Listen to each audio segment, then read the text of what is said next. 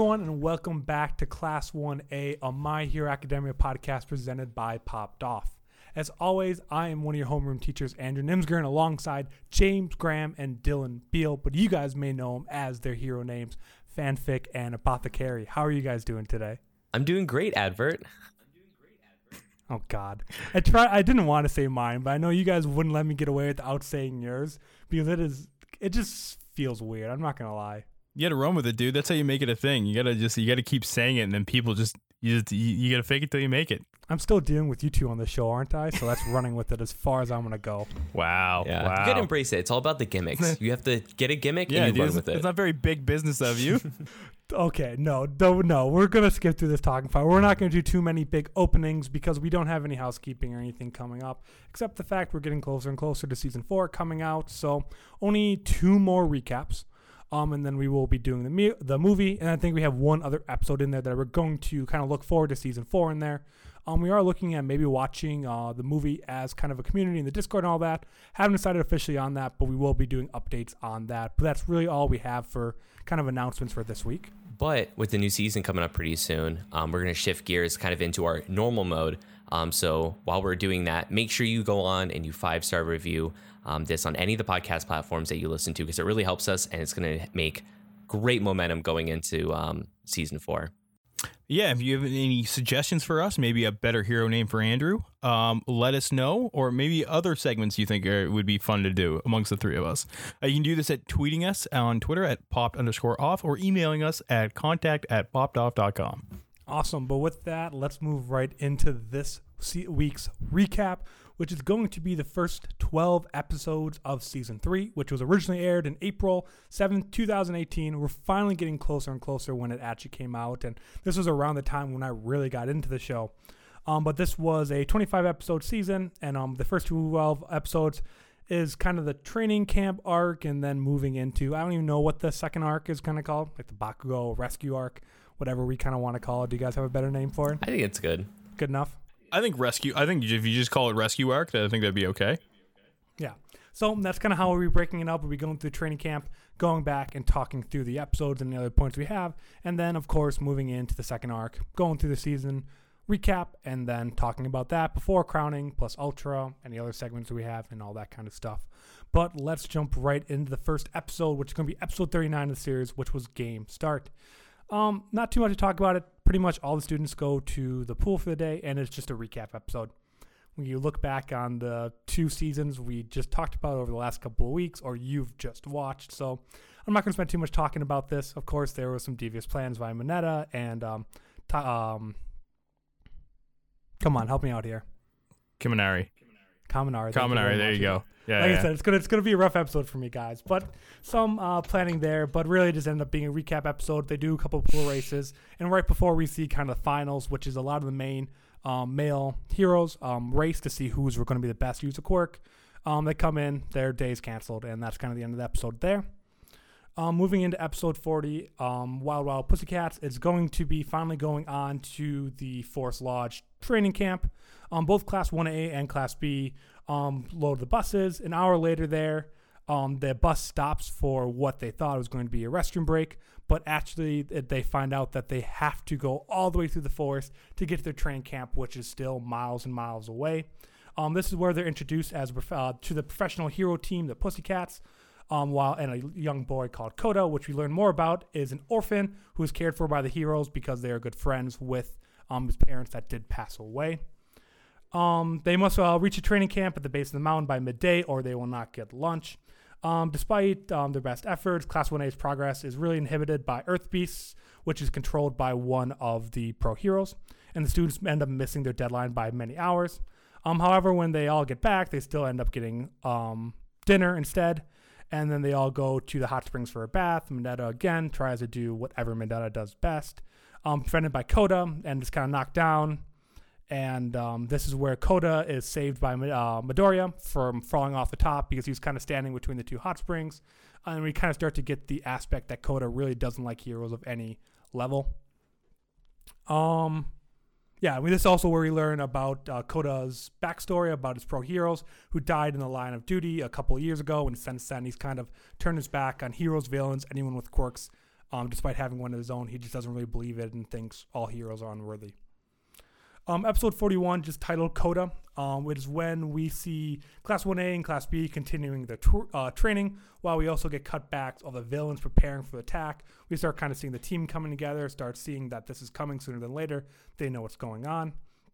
Um, Midoriya does go again to Kota and tries to convince him that not all heroes are bad by telling his friend's story, but ultimately it really doesn't make any difference. And right at the end of the episode, as they are doing a training exercise in the woods, which is pretty much using your quirks to scare members of the other class, I don't really see how it was a training exercise much, but um, during that time, the um, villains attack the students while doing that training exercise. And we kind of get an introduction to a couple of them these next couple episodes are kind of all one big story, so we'll kind of go through this best. And once we go back and talk through it, we'll get a little bit more into the actual villains. I'm just again trying to do the big uh, topics here. Um, episode 42 is going to be just titled "My Hero." While the villains continue their attack, um, Muscular finds Kota and tries to kill him up in Kota's secret hiding spot that uh, Midoriya had found him at once before. And once the villains do attack, uh, Deku instantly goes to try and find Kota because he's obviously now with everyone else. Um, Deku steps in and stops Muscular right as he's about to kill Kota. Um, and throughout that fight, he's just getting beat because Muscular, as you can guess, has a muscle expanding quirk, which is very hard for um, Deku to get through. And ultimately, right as he is about to be defeated, he uses a 1 million percent Delaware Detroit smash. I would like you to say that three times in a row and not screw that up. But um, to save Kota, and ultimately, kind of at the end, when seeing how selflessness um, Deku is, he kind of ends up ending the episode calling him my hero, obviously kind of coming around and seeing that not all heroes are bad and kind of making that um, turnaround. But uh, Deku was seriously, seriously injured, pushing his body to probably the worst we've ever seen because I think his arm was already broke twice before he did that ultimate smash. So he is probably in one of the worst states we've seen him up to date. Um, in episode three, uh, 43 of Drive It Home Iron Fist, um, so after defeating Muscular, Midoriya carries uh, Kota back to camp and runs into Aizawa, who has been kind of protecting the students that were doing like the late night lessons. Um, Midoriya passes Kota over to him as he has a message delivered to everyone um, with Mandalay's tel- uh, telepathy, which is pretty much that you're allowed to use your powers because we learned last season that you're not able to use your powers, but obviously, as this isn't a life or death situation, Aizawa said that he would take any um, kind of bounce back from that in this situation. Um, also, in the fight with Muscular, Deku learns that they're after uh, Bakugo. And there wasn't no main reason why, but that was also part of the lesson um, delivered by Mandalay to all the students to kind of go and protect Bakugo because that was clearly one of their main um, villains' targets. Um, Tetsu Tetsu and Kendo find them this um, find the source of a poisonous gas that has been going through the woods and end up fighting Mustard in a fight that goes on for a bit. Both of them kind of struggle for a little bit until ultimately working together to defeat Mustard and the gas is appearing. Um, Midoriya runs into uh, Shoji while searching for Bakugo and learns that Tokoyami, who we know about his quirk Dark Shadow, um, out of the fear and kind of using it at night to defend from the other villains, kind of overtook him because we did learn that the um, Dark Shadow became much more aggressive and much stronger at night. So obviously he's unable to control it and is attacking anything that moves.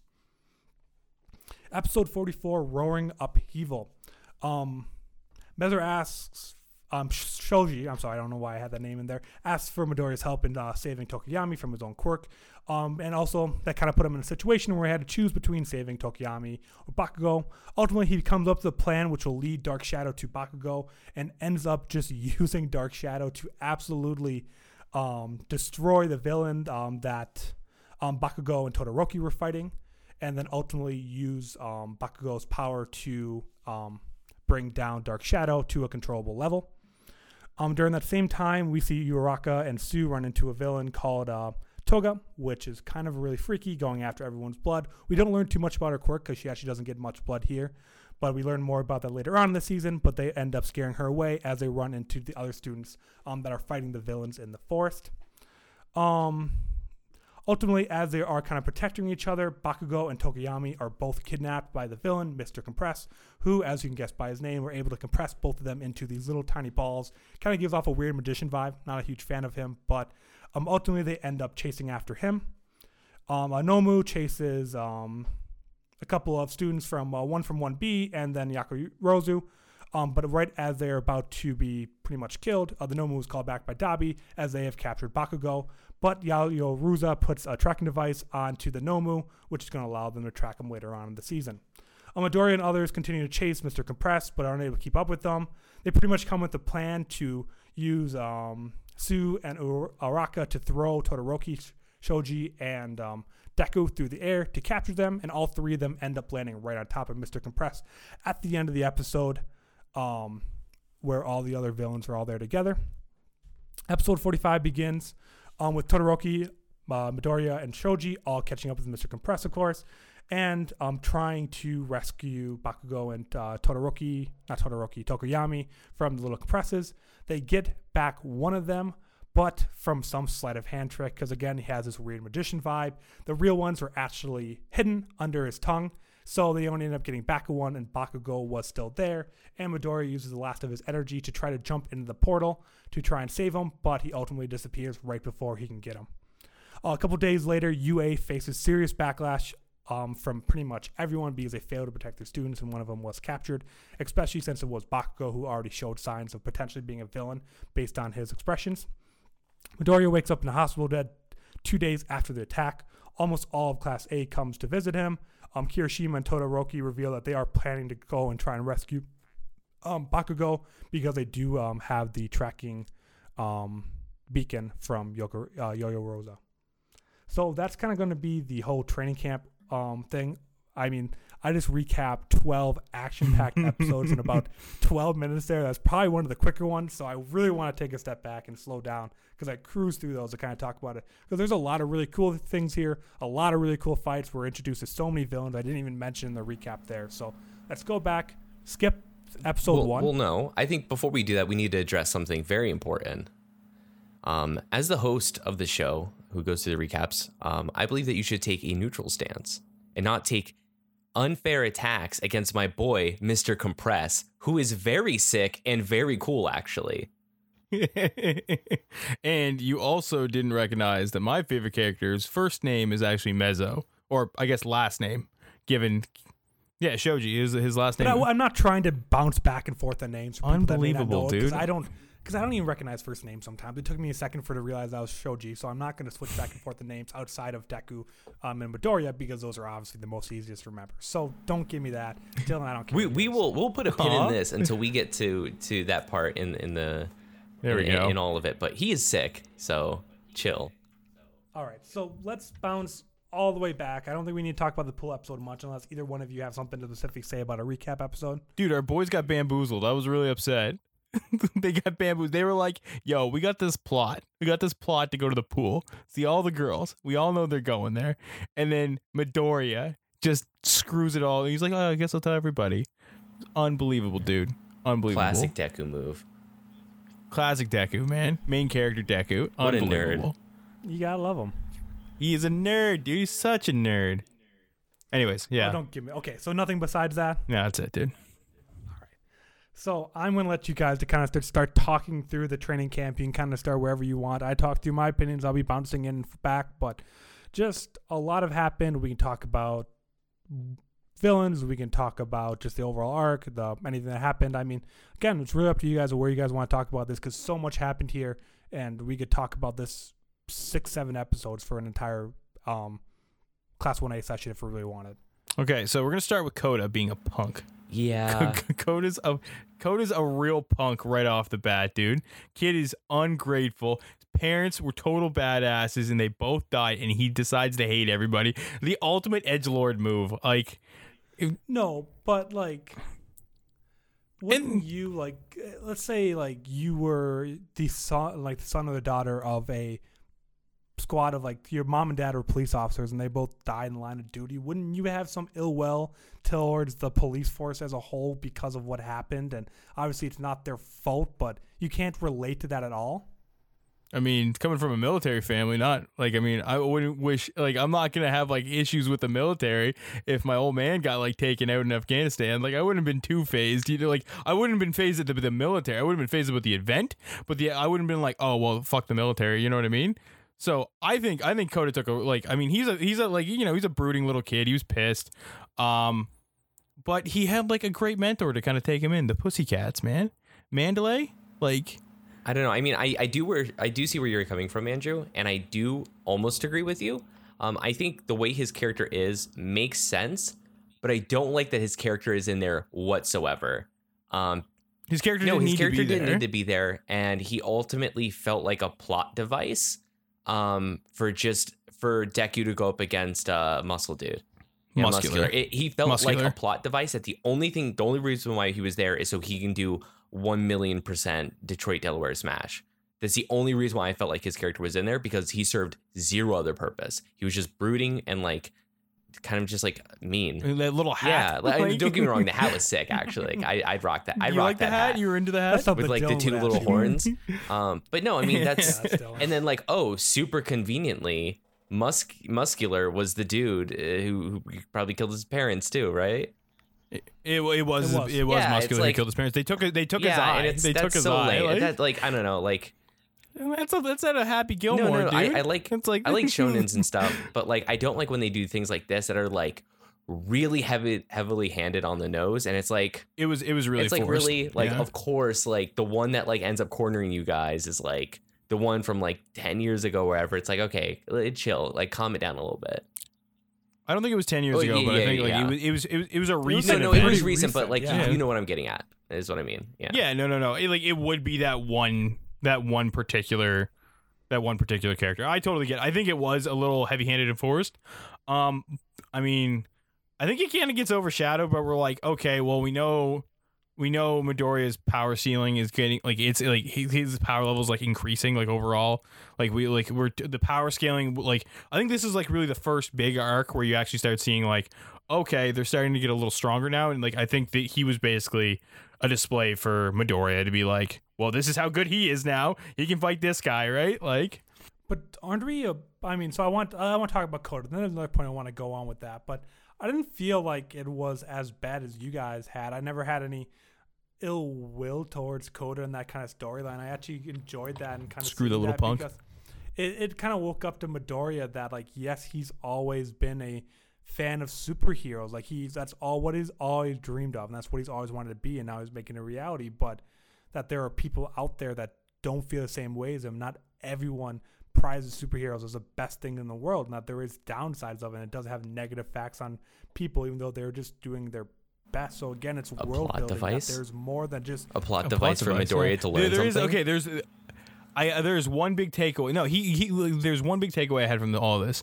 This whole event with with with Kota basically lets T- Todoroki be like you kind of get under people's skin, asshole. Like, Yeah. like, in, like, right. Which I think it that I think I was very happy with because it shows that Midoriya, like, despite he always has the best intention, doesn't exactly always do the best job. Right. Yeah, I mean, like we were talking about So- earlier um, on a previous episode about the sports festival.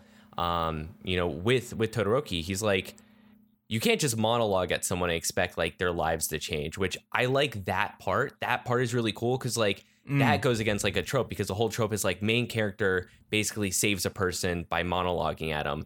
This is basically calling out directly by going, "Oh no, like that's not how that works." That doesn't how this Yeah. works. And what you're doing is like you're being a prick when you do it. You know what I mean? Like, they- like I, I I'm happy. I was really happy about Yeah. that. You know what I mean? Like that they actually like they That- address that was a it, right? scene. Um, yeah. But I mean, like Kota, Kota, like the nice part about this this arc is that Kota is like one tiny aspect of this whole Gong Yeah. show Oh, that's yeah. happening, right? So it's really the setup so that Deku can have one badass fight. yeah, exactly right. But we do we do get the pussycats out of it, They which are- are, they are great. sick, especially especially Oh, Tiger. Tiger is Tiger's awesome. the best. So before we jump over to that, I want to jump back to something that I kind of thought of while we were talking about Kota and Muscular and all that kind of stuff. But clearly, this is one of the strongest villains that Deku has fought, and that he had to go way beyond to kind of beat him. But that's only at five percent of his power at this point. Obviously, he used all of his power there.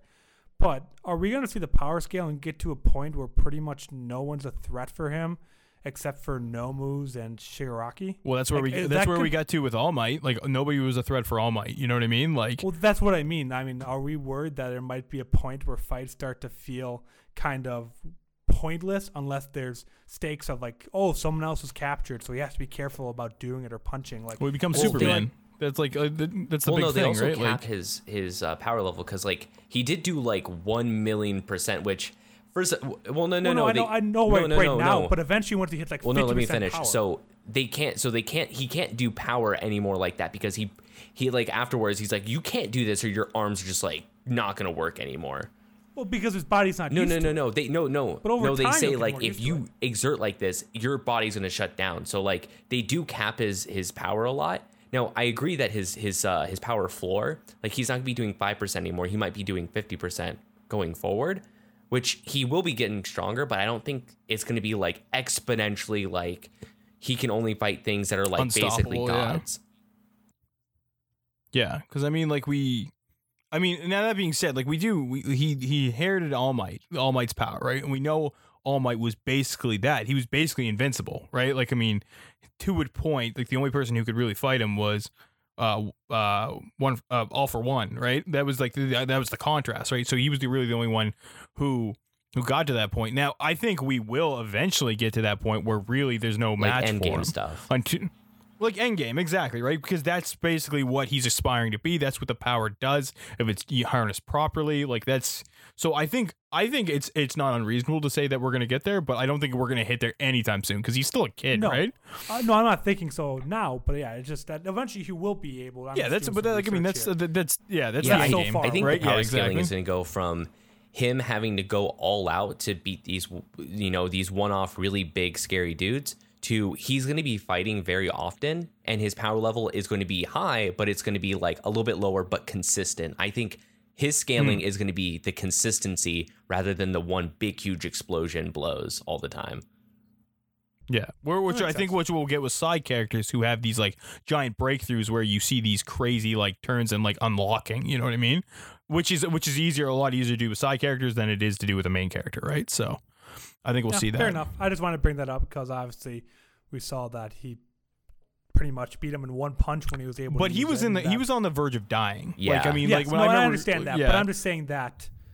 I mean, I just it was just a thought of a worry for a second there that oh, if he gets to sixty percent power consistently, yeah, like, well, like is who's gonna anybody nobody's going to be able to touch him. And what I what I really Yeah, do yeah. like is with the quirks, you can do things with that to kind of like offset it a little bit. Because like, yeah, he might be super strong, but what if there's like a like a, a villain out there that just like can use telekinesis to just hold people in the air, and he's just there. Doesn't Like, how I, strong I you get are, that. yeah. I get that, but wouldn't it be kind of boring that if every single one, of course, had the well, no, it's not the opposite but- power. It's just a different way, and then like Deku has to like think through it. I think a lot. like I actually just watched a video on this on like shonens and like power scaling and stuff, and that's like usually a really good way they do it. Is like it's not always about getting stronger and stronger and stronger like DBZ, um, but they might tackle it in different ways. Like uh, for this show, they're putting limiters. Like he's he busted his arms, and they're like, listen, you, you just like he has he has scars on his arms now and his fists and stuff. And it's like you can't you can't go ham all the time.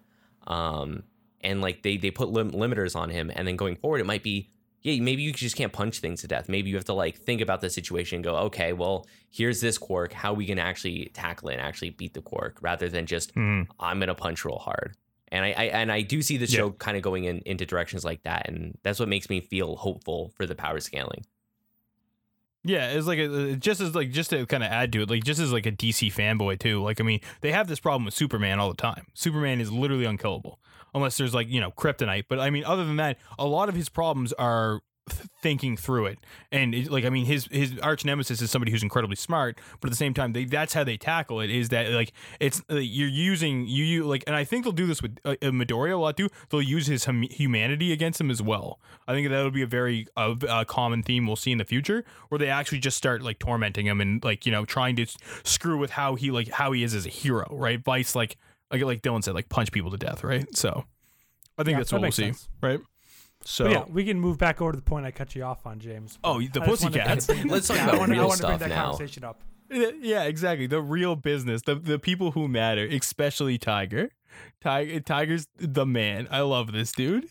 That's another one that like that reveal will never not be funny for me. Like the Lord Explosion Murder is one that I always laugh at. This is another one that I will never not stop finding funny just because of the stark contrast. Oh, it's it's it's it's great because you have the like I mean, and their their quirks are all super dope. Um, I now when I went back and rewatched it, they never actually say what Tiger's like Yeah, they quirk do. is. Well, maybe maybe not in these, um, but I know in the the second half, which we'll get to the recap. I'm pretty sure they do. Yeah, so they? I, Okay, I can 'cause kind he of. did- Do you want me to just like say right now then? yeah, you might well because I think through he has like a there. Yeah? like a bendy appendages. Oh, is yeah, that is that I'm what pretty it is? sure Okay. like in a later scene he uses it, and you're like, oh, okay, that totally makes sense. Yes, he does. His uh, quirk is pillow Yeah. body. Pillow Allows him to body, yes, stretch right, right, right, yeah, and yeah. flatten his own body at will, granting him inhumane flexibility. yeah, and he's also like built like a brick shit Yeah, house. he's buff. That also helps. which he uses uh he refers to as his cat combat which i'm just like man this is like he's too friggin' funny and also man. it's perfect because like you know like obviously like when you think of cats and stuff it's like well yeah tigers are cats too and they're big they're big as hell Yeah, exactly right so you so you so you get tiger right he's he's great man um but yeah so it's kind of cool that they were like they like they recognize like you can't just like you can't just draw the, the the teachers away from a school that just got like attacked multiple times. We should probably like you know contract right? So it's a nice like it's another little like like world building thing as well that like you know you got to think oh we're just gonna drag everybody from the school. We were just gonna send two teachers and then the contractors right? So but I, I really like I really like how we we kind of get to see how everybody's like working on their quirk and stuff like that. Um, The training episodes, training the mini episodes. training montage, of course, with everyone.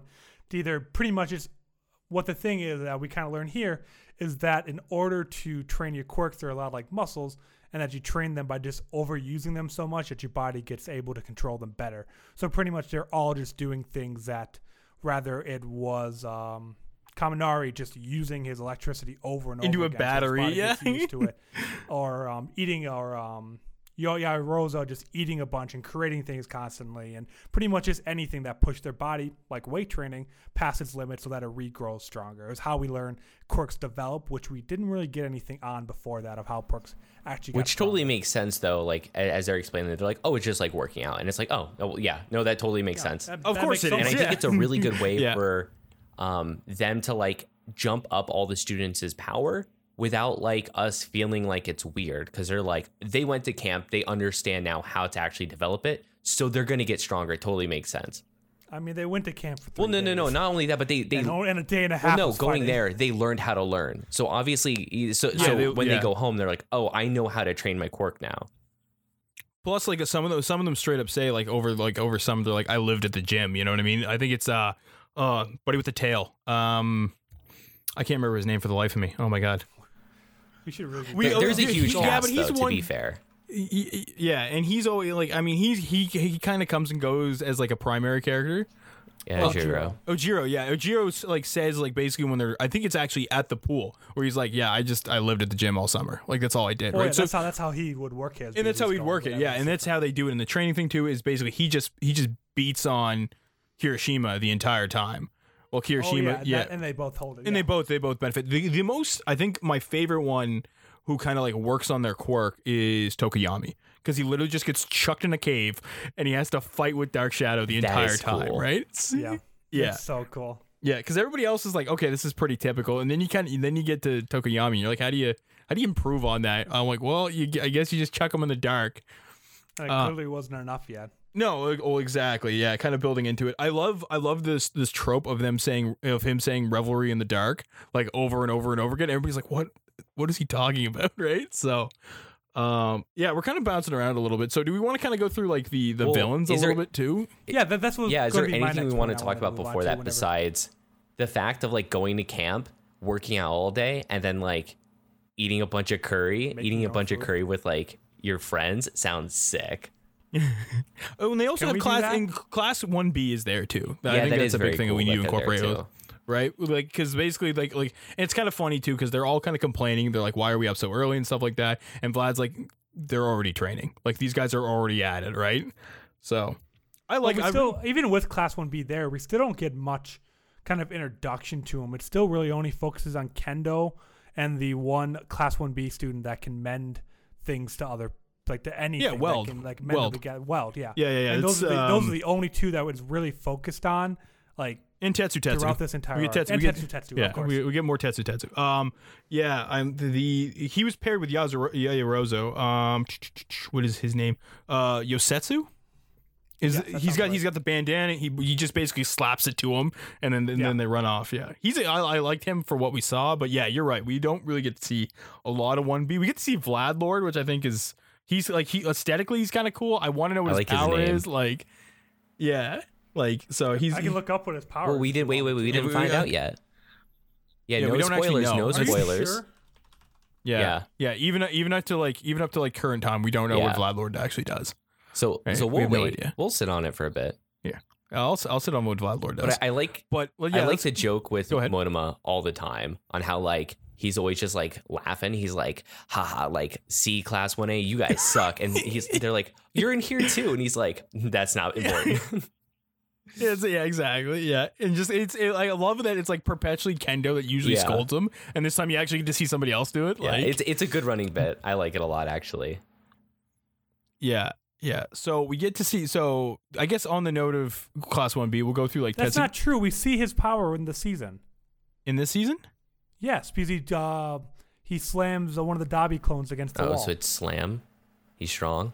no, so it's so it's blood control. Oh yeah, so you're after right. After ejecting a certain quantity of blood from the back of his glove, he can freely manipulate it. You're Oh, yes, totally he's He's right. able to restrain a clone to the wall and cover him with blood, ending the fight in less than Which- three seconds. Yeah. He can then reabsorb the blood through the same Which glove. which runs right into I think what we're gonna talk about next anyways, right? The villains. The, Dabi? yeah, the villains and Dabi. well, no, whatever villains Yeah. kind of stand out. Yeah. Dabi's obviously kind of I think the coolest. I think one the out of all of setup them, but I think the there's a lot of setup for it is a little bit lame. Where they're just like you're gonna What? have to s- scare everyone else at camp. Like that's it, that's the thing. It's Oh, a, it's yeah, a little yeah, lame, like, but oh, it's yeah. it I- works out. I think I think it pays off well. But I remember them. Uh, the reasoning behind it is that they wanted to find creative ways to use. no, no, I totally Yeah, I totally understand behind it, but I still think it's a little lame. It's a little Um, no, but I, it It's pays little off really well because I like the idea of like, okay, now like the villains plan this out and they like ambush them and they separate them and like it's a it's like a dark camp and stuff and I I don't know I think that's cool. I I like that. The setup, yeah, yeah, yeah. It's like how you got there is a little dicey, but I mean, like the Yeah, payoff, the payoff is really, was really worth good. uh, the lameness of the setup. Yeah, yeah, yeah. So, um, let's start. Let's start with Dabi first. Let's start with Dabi. I think Dabi. I think as- like aesthetically, Dabi's one of the coolest, and I love. My favorite thing about Dabi is the fan theory behind Dabi, which which has been floating around basically since the character was introduced. which is Which is that he is one of Endeavor's kids. that that would make sense. Yeah, I would, which- I would love that. basically endeavors like uh, like Dabi's like one of the like he's basically the one who like realized what was going on, um, and basically had the balls to like leave the family, right? Yeah, so I, I guess the two major ones that are at least in the show that we see this season is well maybe last season too. Whenever he first introduces himself, he's like he's like uh, just call me Dabi. Like he just says call me Dabi. He's like okay, that's whatever. And then That's a it. little bit later on, um, there's a part of where they start listing off all the villains' actual names, and they do not list his name off specifically, and that's kind of like okay. There's, There's something something, with his name that is going to be important at one part because that's like a, uh, it's like a Chekhov's gun kind of thing. Like, it's like right there. It's like uh, you can't just like sh- like do that You kind of thing it, and like not expect to pay off. Yeah. The other thing, and of course, the other obvious thing And is we Dabi's also quirk. don't know his his real name in the um, manga yet either. So it going all the way up to the current date. Apparently, they still have not given him a name. Yeah, yeah. But his his his quirk is basically like it's basically Endeavors. It's like, except it's blue. Yeah, it's just Like, blue. It's blue, yeah, right. So, which kind of like, even plays into the family a little more. Like, he does he just does he have just enough of his mom's side that it makes his fire blue? Like, what's the deal there, right? Like, so there's a ton of fan theories. Plus, he's all scarred to shit. Um, so I mean, it makes you think that maybe he had a, like he had a tussle with Endeavor and stuff like that, which kind of left him how he is. Um, Oh there's no! a, so his uh, quirk hurts him if he uses it too long. So unlike Endeavor, that his skin can burn if he uses his own quirk too much. So he does not too long and well. which fights. could totally make sense because he was having a lot of kids and it would be reasonable that one of them it didn't work out to where like yeah it's, he was like yeah almost it was almost a defective, defect yeah. because we saw like uh like at points like you kind of see some of his siblings and stuff and like they have like white hair with like red sparkles in it or whatever like that's like those Mhm. kinds of things and they don't have both powers equally maybe this was one of the de- defects of like oh like you can use my fire but like you're not resistant. You can use my and you can use like the the highest like the high like the, like how crazy my fire can be, but it Yeah. backfires. You know what I mean, right? So, but okay. So moving on from Dabi, let's go with who Dabi was paired with, which is which is comic relief for the villains, which is which is twice. I like his name. I I, think it's a really good name. Twice- I Actually, I like his name. It's a great name. Yeah, it's a great name. Um, he like I mean he is comic relief, but I mean like aesthetically he's still kind of cool. Like I mean he's basically Deadpool, but he repeats everything in both a positive and a negative like frame, which is I think hilarious because he goes from So like his quirk is kind of bipolar, but allows he's a bipolar person, but he allows he's allowed to make clones of anyone and anything, but he his quirk causes him to have bipolar because there's so Well, many of him from creating clones of himself. is it is that it? I don't. Oh, I don't know if we figure out here exactly if that's the reason because I, it's not in this arc we that we get to actually figure no, no, out. I, I don't. I don't remember that episode though. exactly. Is what I'm getting at. It's because we get we do get an episode. Come Yeah, we should we should probably leave it Yeah. till the actual episode when we actually get a. It's in the the frame where we get to talk to. I I just kind of want to kind of cover like our general impression of like what we get of twice, which is basically him both complimenting and flipping off Dabi, and So basically no, I think this is actually what we do get the Dabi episode during this arc. I think you mean I the said- twice episode? The twice episode. I'm Yeah. sorry. Wasn't this early on when like um they're preparing for the attack? Oh, well, it's like way later. It's like Yeah. Oh, is it like at the yeah. end? Is like the maybe the last episode? No. Of the season? It's I'm like sorry. it's one. No, it's not one of the. It's not. It's in between. It's basically when they're going. They're getting ready to rescue Bakugo. It's like in between there Wait, somewhere. Is it? No. I no, I don't I even think think it's. I don't, I don't think know. it's in this It's season. not. I'm looking at the recap I just wrote. It's not. We, It's in the season, guys. It is, I know it's in the season. We got this. Did ep- we? Is it? Is it? Un- okay, there's no way the three of us are remembering like a No, fictitious no, no. The episode. episode There's happened, way. but I don't think it happened during these. no, no, it's the last episode. It is the. It is. I'm pretty yeah, sure because that's when we're introduced to the next villains. Yeah, it's the last episode of the season. Yeah. So we're not there yet at all. So we don't really know anything about twice. Okay, we will talk about that later. That is my bad for getting us so off. It's okay. It's okay. It's all But right. he can make clones of anyone. Yeah. But they're not like just they don't just disappear. Like they're a physical thing that can use quirks and can be controlled by that person.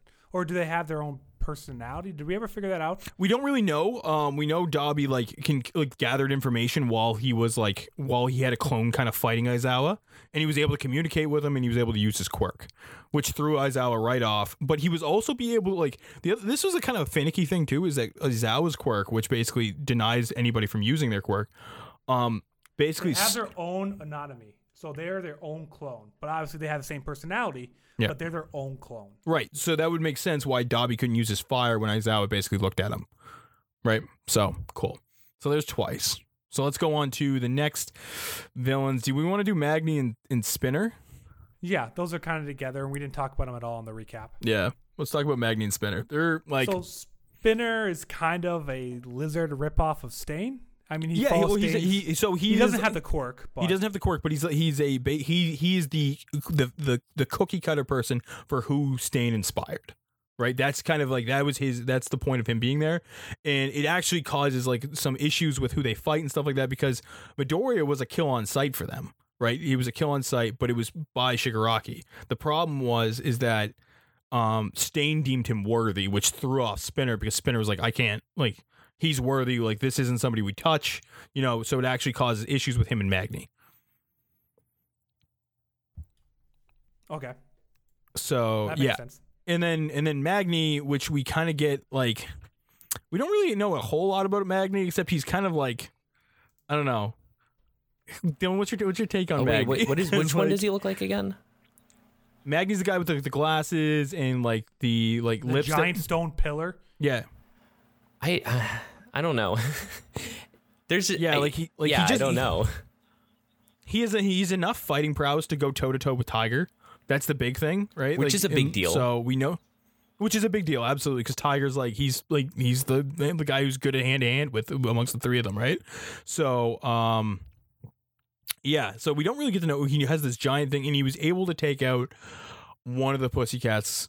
Kind of, oh, well, the, between the two of them, right? They were able to take out what's her face, um, the one who can use like the earth shaping. Um. We gotta get. We really gotta get better at like having these names like readily Ragdoll? available. Just go on, move on, move on. No, it wasn't. No, I don't think it Ragdoll was was the telekinesis one. Yes. And Pixie Bob it was Mandalay. It was Mandalay. It was. Mandalay. Yeah, yeah. So yeah, so no, Oh. it wasn't. Mandalay's the one with tel- t- Yeah, telepathy. no, Magni. I do. Yeah, he seemed like kind of. He seemed like weird because he seemed like a like a B character that you would see in a background that like the hero would beat up really quickly, but he's just like he just seems like a random yakuza member or something. yeah, exactly. He's like he's like like random henchman number four. That's that's Yeah, Magni. but he's good. Because he like it's aesthetic. Yeah, exactly. Right. Like aesthetically, you kind of look at him and you're like, okay, uh, what's this guy deal? And he just has this giant like metal thing, or we don't even know what it is because No, it's it's made out of metal because his quirk allows him to control. Um, he's magnetism. yeah, but we So don't. it's like- again, like we don't know that also here during this fight. He just basically squares up with Tiger. Well, no, sure we sure we do. We learn about that here, but that's how he's able to control the pillar, isn't it? No, like the pillar doesn't actually get used that much during the fight. Like I just kind of watched it, and it just like sits there, and he he tries to hit Tiger with it. Um, but that's really the extent of it. So we know he can. He's got hand to hand, and we like th- this was a weird fight because you don't really get to see quirks at all. It's literally just like. It's it's a match of Street Fighter. Like that's that's really it, right? Like that's all you really get.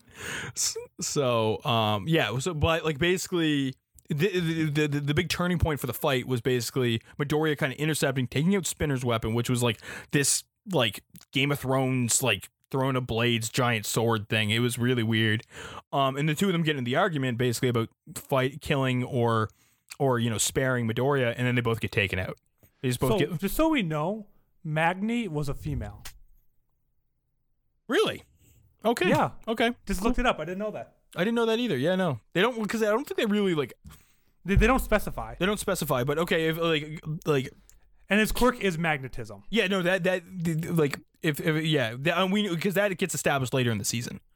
But Yeah. but I thought it was I thought it was used here to bring one of the pussycat dolls to him because of the helmet. no, we just get revealed that they she just like is like Yeah. under them, and then they fight. That's kind of how it goes. Yeah. Um. So yeah. So that's kind of their whole shtick. That's their whole fe- fight.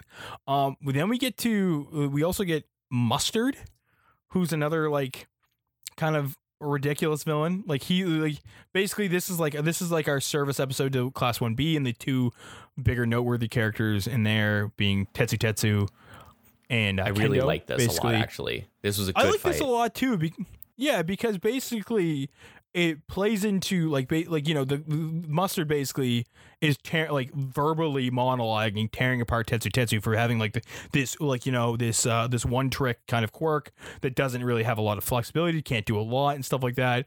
But Tetsu Tetsu's big thing is he literally just doesn't stop Yeah. going at him. Like and that's and that's how he kind of redeems it enough for Kendo just to like smoke the shit out of him, right? So um, this is really cool too because like, oh, like this is the first time we've seen a gun used too, which Oh, we were he- like, he just and has that was a like, gun. that- he's got a gun. He's got mus- He's got this gas, and he's got a gun, and everybody was like, oh my god, like he's got a gun, right? And I, re- I remember even watching it, being like, this, he, he's just got a gun, like that's like so. But like I'm. I mean, it was kind of it was kind of perfect because Tetsu Tetsu's quirk is, of course, to be make himself metal. Um, so he just basically gets shot, and he's just like he's just just pisses him off more, which is great. Like it's part of his character's charm. Um, and Dylan, we get a bit of we get a bit of shipping during this whole fight, which is really nice. It was good. I It, it was it was It was, nice, and it felt like kind of real too, and I like it. So it's not even shipping; it's just like in universe, like maybe budding feelings, which is kind of cool because we get it in other areas too. Which, like, we'll we'll get to there very shortly. We'll but get there, yeah. But yeah, we actually we actually get this like natural like dynamic relationship developing amongst the two of them, which is sick, right? Which is nice. Um, and then okay, so uh, we've we've kind of kind of covered Midori and Muscular. We've kind of beat Yeah. that dead horse, yeah, right? we've gone through that. I don't think Yeah. we talk about that anymore. Cool. So then we go Moonfish versus Todoroki and he's Bakugo. scary. Yep. He's He just scary, straight dude. up He's scary. He's a death. He's a death. Uh, death row inmate. Yeah, so like this guy, this guy was going to get killed, and he's he's super messed up, dude. I mean, he's still in a straitjacket, so it makes me wonder like what's under the straitjacket. You know what I mean? Uh, but we get this really fun like amalgamation of characters with this too, um, because while this fight's going on, um, this is basically when Todoroki and Bakugo get told they can use their powers, and then Bakugo gets told he can't use his powers. He's really pissed off. so like, and like it's like I remember watching it being like stoked because like Bakugo being told he's allowed to fight somebody, like that's like that's like that, that's right on brand for him. He's stoked, right? And then they're like, "Well, you can't."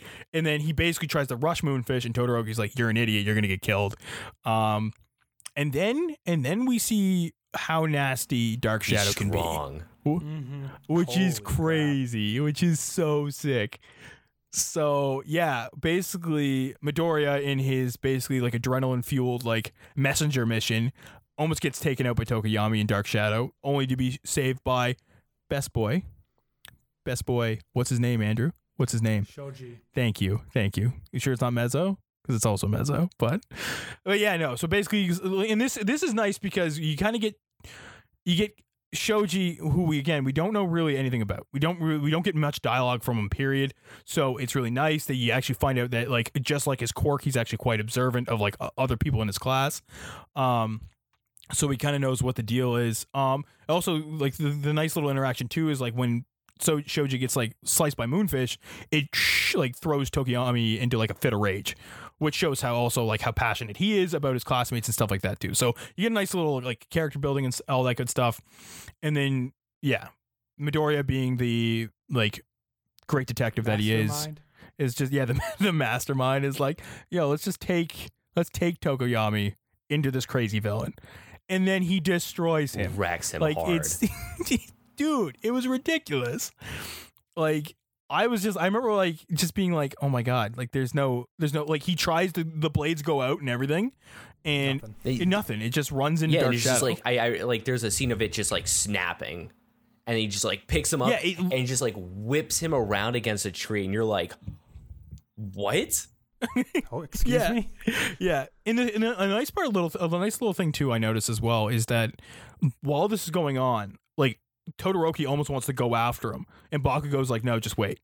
Just wait. He's going to like like this is like we don't have to do anything right? Which again shows how how how much combat prowess that Bakugo kind of has when he actually thinks, like, is that he recognizes like, okay, we don't have to do, we don't have to do shit. This guy is like, Dark Shadow's insane, right? So, yeah, for and just for anybody who hasn't watched the recap, Moonfish has blades that come out of his teeth, and he's in a straitjacket. So he's this real like like aesthetically, he's just scary looking. Yeah. So creepy. By far the creepiest villain yet. Yeah, and his dialogue is pretty like pretty like Just talks about eating flesh. Pretty much. all it yeah yeah like the entire And how time. it makes him mad that he can't. yeah, exactly right. So, and then Then I think yeah, that leaves us with Toga and it leaves us with Mr. Compress. I say we leave Mr. Compress for last because Dylan has such hard feelings. oh, I think so we'll we give talked I think about- we, I think we'll give Toga to Dylan too. Let's give Toga to uh, Dylan. so um, basically, um, Uraraka and Tsu, Tsu? yeah, Uraraka and Tsu are just like they're running down, Yeah. they're doing their thing, and then like Toga just like shows up on this Appears. scene right as she does. Um, and she has like this weird like contraption on her back. Um, and then she just like gives off this like super yandere like vibe to her of where she, she's like talking about like she's like I'm, I'm so like I'm just like so in love right now. And like she starts like monologuing about that. And obviously she's talking about um Stain and like how like she has like I guess a connection to him because like one she probably really likes his ideals and, but two he has a blood related quirk and she does too that we find out. And so she has like this obsession with blood.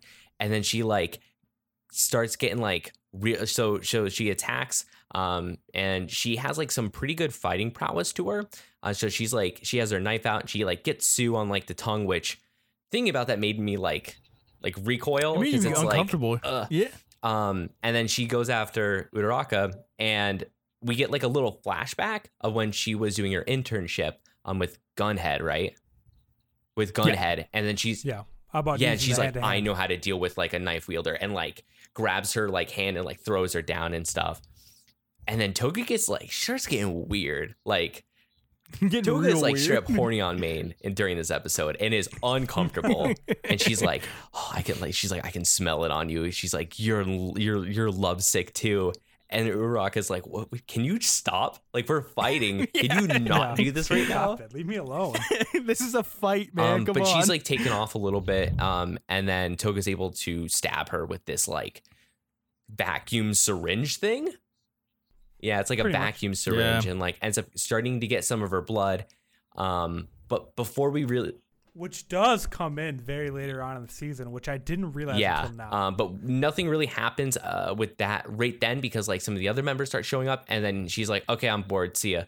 And but before Yeah, before she does, she spots the young Deku all beat up, and then she's like, "Oh damn, he's cute." Yeah, and then- pretty and then she that's leaves. Exactly how it went. and then she dips. Yeah, Um, exactly. I, I I kind of like this in a weird way. I don't know, like she's a really weird character, but she's like so weird that I think it's like it's all right. It's like Moonfish, where like Moonfish is like really b- gross and weird, but like okay, cool, like let's go with it. yeah. yeah. And then right after that fight is when we turn around and say, "Hey, where's Bakugo and Toro- Tokoyami?" and we are introduced to Okay, Mr. Compress. let me let me let me villain. state the Dylan, case for Mr. argument. Compress. He's super sick because right, case, dude. he has this very basic quirk. He just like compresses little things into like little little balls, right? But he's like, how is this going to be useful? I'm going to be a street magician. And it's perfect. It's sick. I like his aesthetic and he has like good like sleight of hand so he can like it comes into play and it's super useful a ton of times and he just plays it up because like that's the whole point. Everyone has a gimmick. You might as well just play the gimmick up. Why is he going to what is he going to do? Be a weird dude who runs around in jeans making things small? That's weird. That's is. weird. No, he's going to be a sick street magician dude who makes people small and he's like a villain on top of that. I don't know. I think it's sick. I think it might just because uh um and so uh, tangent I've been wanting to like do like a pen and paper RPG character like this cuz it's really cool cuz I like the idea cuz it's it's not real magic. He's just doing sleight of hand and stuff. I mean the compress is real is, Yeah. is is his quirk, but like everything else is just him doing stuff. And it's It's- cool. I think it's it's- yeah. sick. How do you not like it? How do you Well, not I- like it? Go for it, Andrew. Tell him why you don't like it.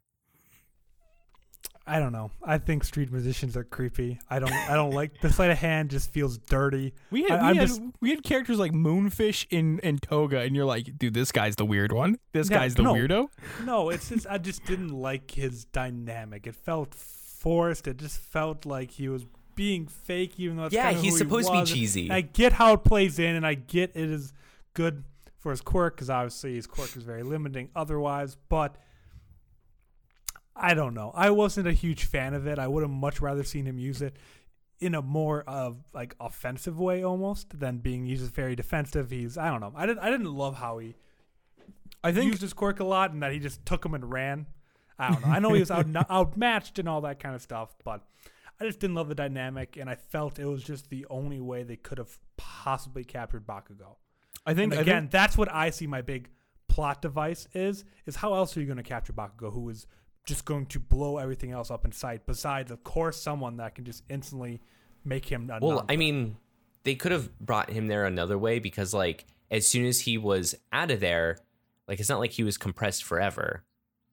So, like, however you you manage to deal with him between the times of him being not compressed, uh, or compressed and then not compressed, just do that again.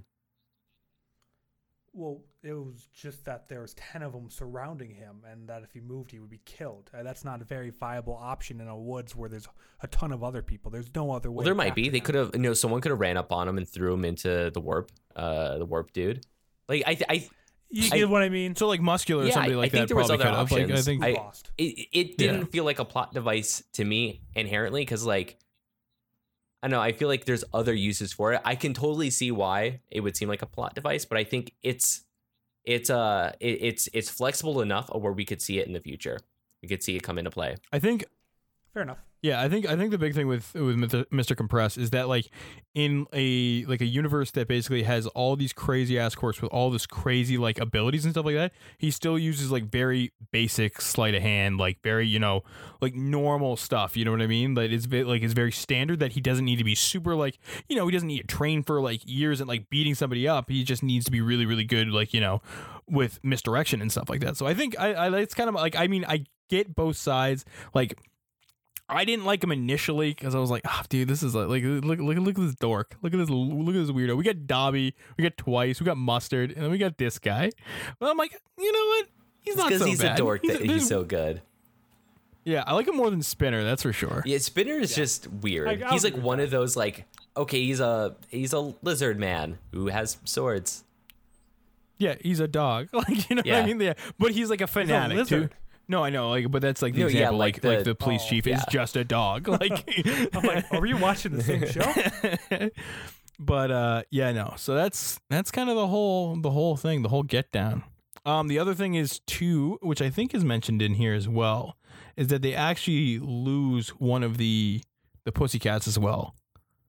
Yeah, Yeah, Pixie Bob is mis- disappeared. Yeah, they don't know where she is. Um, but they the, the other three are like they're beat up. Except well, I don't think Tiger's really beat up. I think Tiger's fine. Tiger was fine. Mandalay was seriously er- hurt, and then the um, Melee's Kurt quirk is is busted. I don't care what anybody says. Melee's quirk is Which one was it? broken.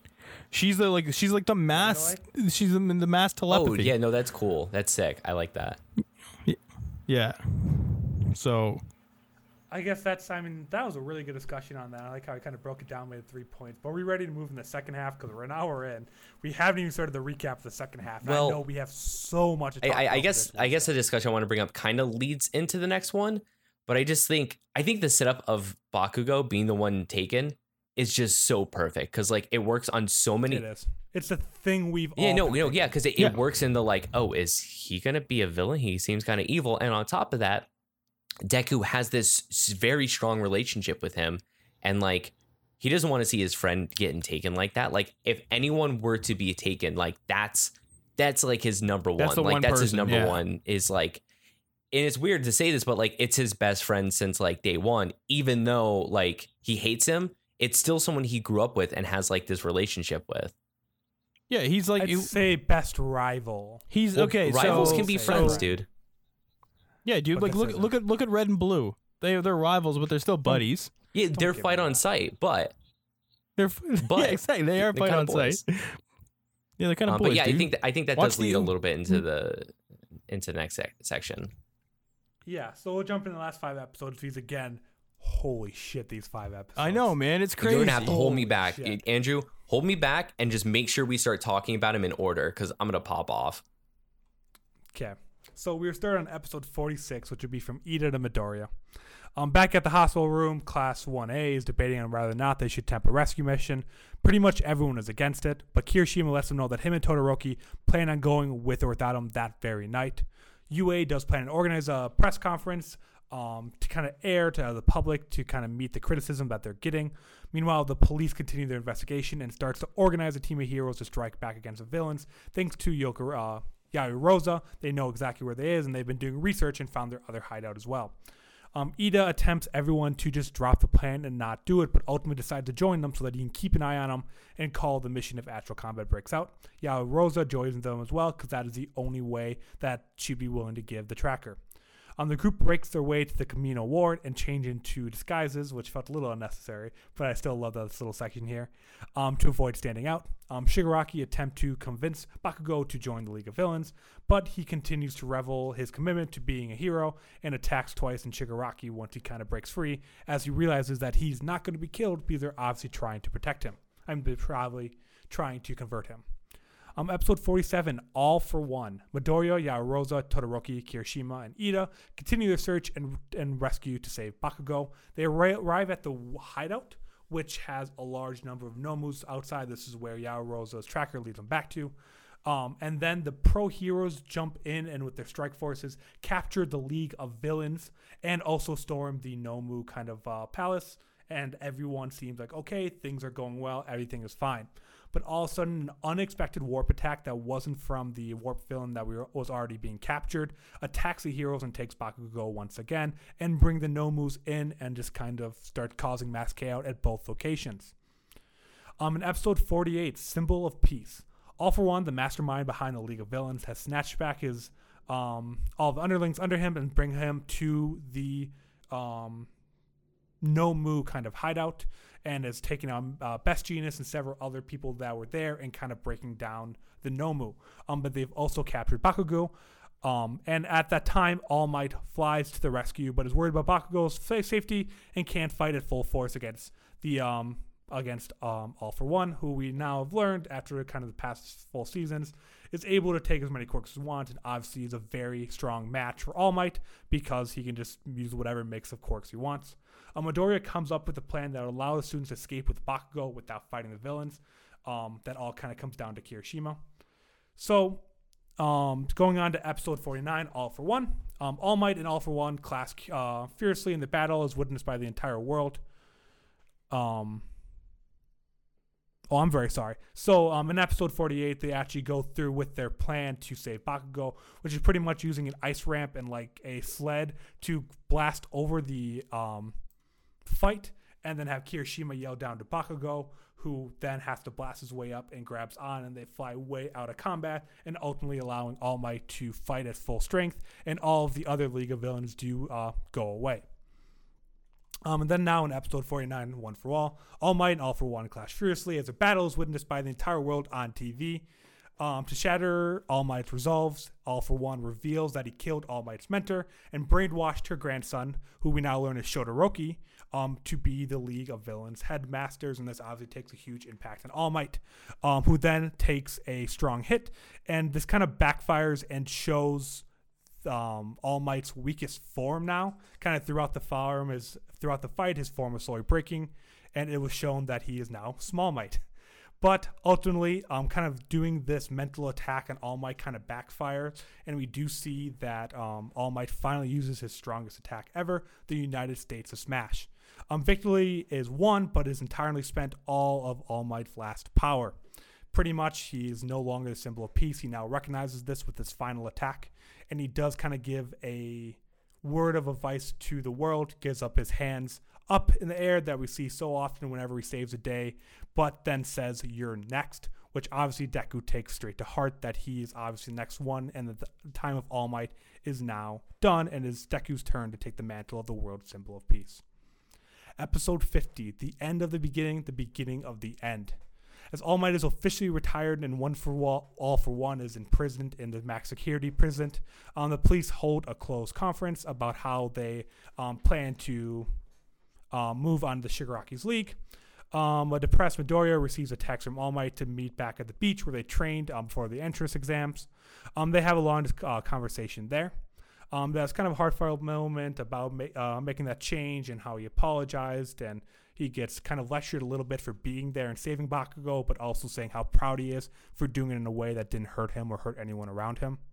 And then after this, we kind of get the introduction to the next couple of arcs where Aizawa and All Might visit all the parents, um, discuss a new dorm system that is going to be better to protect the students.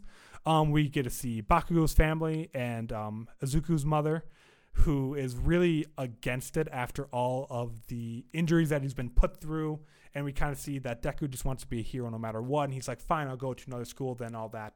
But then All Might kind of drops down to his knees and say, this is all my fault. Like, I'm protecting him. I'm going to do whatever it is in my power to keep him safe and to grow, even if it means my life. And then it means this very sweet moment where she says, I'll allow him to go, but you can't let him die because he means the world to you. And he would pretty much die along with you if you let yourself die. And pretty much they allow all of the um, students to then move into the dorms. Um, anything else that I missed from All for One is Gleeful. There's a. We get a little bit of a conversation there where All for One is kind of very confident that Shigaraki is now kind of free and not like in All Might shadow that Deku is, and that he's truly going to kind of elevate to the next level and become just as scary as um, One for All currently is. So I think we need to talk about. Don't stay stay stay on track. no, no, stay I'm on gonna track. say, I think we need to talk about the most important part about these ep- episodes, um, because it starts off with a news, uh, like a press conference, and damn, dude, Pretty early on, damn, yeah. Daddy Aizawa coming out strong. He's in his suit. Yeah, dude. He's cleaned Such up. cool he looks good. He looks real good. Yeah. He does. Uh, yeah, Aizawa cleans up all right when he decides to, you know, get out of his sleeping bag. But my whole favorite thing of the press conference is they're just attacking UA, attacking UA, attacking UA. But then Aizawa kind of stands up and say, like, obviously I take all the blame for all this. But for any of you that think Bakugo could ever turn to a villain, clearly don't understand him. And kind of that Yeah. speech, that speech about the reason that he is so aggressive and he tries so hard is that he wants to be the best hero. He doesn't want to be the strongest or anything. He obviously does, but he wants to do that because he wants to be number one and he wants to be the best hero. And that's why they believe that he will never turn. And just kind of that argument I loved that thing because obviously that kind of solidifies in all of us too. That like obviously like we knew that because his reasons behind being so aggressive always been clear. He just wants to be the best, but kind of the way he puts that that he can never turn a villain because he wants nothing more than to beat All Might, to beat the strongest. And why would he turn a villain if he wanted to accomplish that? That's not what he's worked so hard for all this time. And that's probably one of my like little my favorite like 30 second minute parts of the entire TV show just because of how, kind of how impactful that is. Yeah, I think like it, it, it's it, it's it, it- like for me it really just kind of solidified that it, like like you know I, I found myself as a viewer was trying to convince myself like oh Bakugo's like I mean this is just kind of like he's just like he's the Vegeta right? Like he's the Vegeta. Like he wants he's a good guy but he like you know he does it in the most aggressive Yeah. manner. But like there was always that like part being like man like he could be the villain. Like he could be the bad guy because just because of his like his rivalry and stuff like that. And this kind of like solidified it for me as a viewer too you know what i mean? Just being like okay like the the the faculty that kind of like molded this dude is fully aware of how he is but knows like what his what his conviction is towards you know so like Aizawa fully believes in him being the best hero as well right so that like to me it was just like oh dude like it was a yeah, lot and we get some really good scenes with him. Um, so two that like stand out is one where he is in the like the hideout bar with all of them, and he's like uh, Shigaraki's like, no, no, like let him go, whatever. Like he's gonna join us, so like we're not gonna treat him like a prisoner, and he gets let go, and then he's just like. You guys made a you guys made a big mistake. Let's go. and he's like ready to throw down with all these incredibly powerful and very scary villains. He's just instantly like ready to go. Um, and one thing I noticed about him actually, this is a cool parallel. I don't know if it's intentional or not. Um, but you know how Deku always tries to model himself after All Might and goes into a fight smiling? He does the same exact thing. Granted, his seems a little more like like a like a mean spirited smile, but he is also always smiling, and I think that's because uh, we talked about this a little bit before. Um, but I feel like he has the same type of motivations that Deku has, but just another side of that coin. And I think this also fits into it, and it kind of shows that mirroring a little bit of like he he's he's doing the same things All Might's doing, like because uh we have flashbacks to him as a kid watching All Might and being down for All Might, and I think that is something that's reflected in him is he's smiling. Like granted, like I said before, he's he's scary about his smile, but he's still smiling. yeah, no, I think I think it is too. I think it's a nice little parallel that like I mean, like if you pick up on it, you're like, wait a second, like this dude like this, like he like eh, this like I I like it so much because this show makes you flesh out Bakugo. It makes you flesh out the character. It doesn't give it to you like it does with Midoriya. You don't get you don't you know you don't get his headspace. You don't get anything like that. And you're just sitting there taking away all this stuff, and you're like, holy crap! Like him, like it's like you said, like they're the two sides of the same, like they're two different sides of the same coin, right? You get and, and like and that's another thing I love too is that like you you you straight up find out like what Bakugo's like his his deal is as soon as they let him go because he's like no idiots like this I'm I'm a hero. Like this the you I'm not joining you guys. Like no it's not gonna happen. And there's like there's not even like a shade of doubt. Like the, the- you have like as soon as you basically see him as soon as he does it you're like wait okay no there's like he wants to be a good guy. That's there that's all there is. No, So- I really agree, and just this this whole part really kind of gave me much a better appreciation of Bakugo, who up until this time, this series the first time through, I never was a huge fan of. I'm never a fan of that overly aggressive, overly assertive type of person in real life or in animes or anything kind of like that. So, kind of seeing that reasoning behind his resolve and why he is the way he is really made me respect him a lot more, and honestly boosted my like appreciation of Bakugo so much higher towards the top of one of my favorite characters because he really does have a good yeah, story this is what I've been saying all along. He's super sick. yeah yeah dude yes but you were giving him plus ultra awards based off of no these like experiences that you've already experienced before, not the first time going through the show.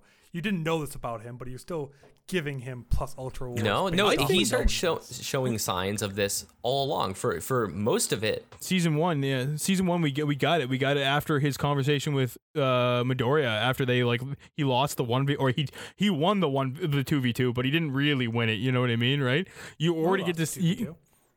You know, they he Bakugo won the two v two because of because of Iida. No, no, no. He No. he lost that. So What are so you the about? one that he won, he won the Oh yeah, get- tournament yeah. overall, but it felt like he lost to him at least. Oh, I was referring. I was referring to like the hero fights. No, no, yeah. like, I know. Yeah. Uraraka. Yeah, they and won that one. Won that. Okay, yeah, yeah, but I know, I know they still gave, I know they still gave it to Iida. Like they, that was the big thing. It was that Yeah. they gave it to Yeah, Iida because he Iida stayed in, won ca- the, yeah, because he like- stayed in character, right? But But the team still won. yeah, yeah, yeah. But yeah, no, like I mean, like this is just it. You kind of get to see this progression of Bakugo like every season. Like you get this, like this either like it's either the subtle big jump or this actual big jump. Like we got like an actual big jump when he they, they basically squared off against All Might, right? Like you actually get to see it unfold, and then this is like you- you're getting handed it to you with other characters, and and you just get it solidified with actual mm, Bakugo being Bakugo, Yeah. right? So And so I, think guess before we jump into um, episode 11 of the season, which I think is the, the, the like the, it's it's one of my favorite episodes I think in almost all anime because it's really good. Before we jump into like the meat and potatoes of that, I want to talk about a little bit about about some fashion. I want to talk my about God. I want to talk about some absolute drip. So there's there's two that stuck out to me that are really cool. One is a little bit more tame. It's a little more subtle. It's something that anyone can pull off if you have the right looks. And that's Bakugo's outfit actually. Um, during during the last fight, it's all black. He has just like a nice black t-shirt on, some black pants, but oh, with that blonde hair, looks real good, real solid fit. And number two, you know, number Go ahead. two, It's Iida. I already know this one. Iida's disguise It's be, outfit. yeah. He's got the fade on the side. Oh, he looks sick. He has like the little mustache and stuff. It's it's a it's a good outfit. Dude i gotta give i gotta give an honorable mention to my boy Sho- shoji like during the during the like the training exercise it's like dude's rocking camo pants. Camo pants and a beater. This man this man is sick. Like he this this is a guy who's not gonna blend in at all but still says you know what? I'm rocking camo pants. yeah. i'm rocking i'm rocking camo pants and the Well, you tims don't wear dude. camo pants to blend in. you do, you do you want to be camouflaged, dude. And there's no way if you're Shoji, you're not you're not camouflaging anything. He said he Wait, hid the you book. never like you've never seen people wear camo pants just for like dude. It's no, I know, but that's like the meme, dude. Is that like sh- You can't see him, but I, I not Yeah, no, no, but you, Shoji's not blending in at all because he has like six arms. all right. And he wears a mask. It is it is it is a bold fit. I will I will give him that. is a he did fit. it. He went and did it. He- I think he pulled it off. I think he Well, looked no, great. he I could love, I he love wear his a look, lot man. of things and pull it off. That's true, man.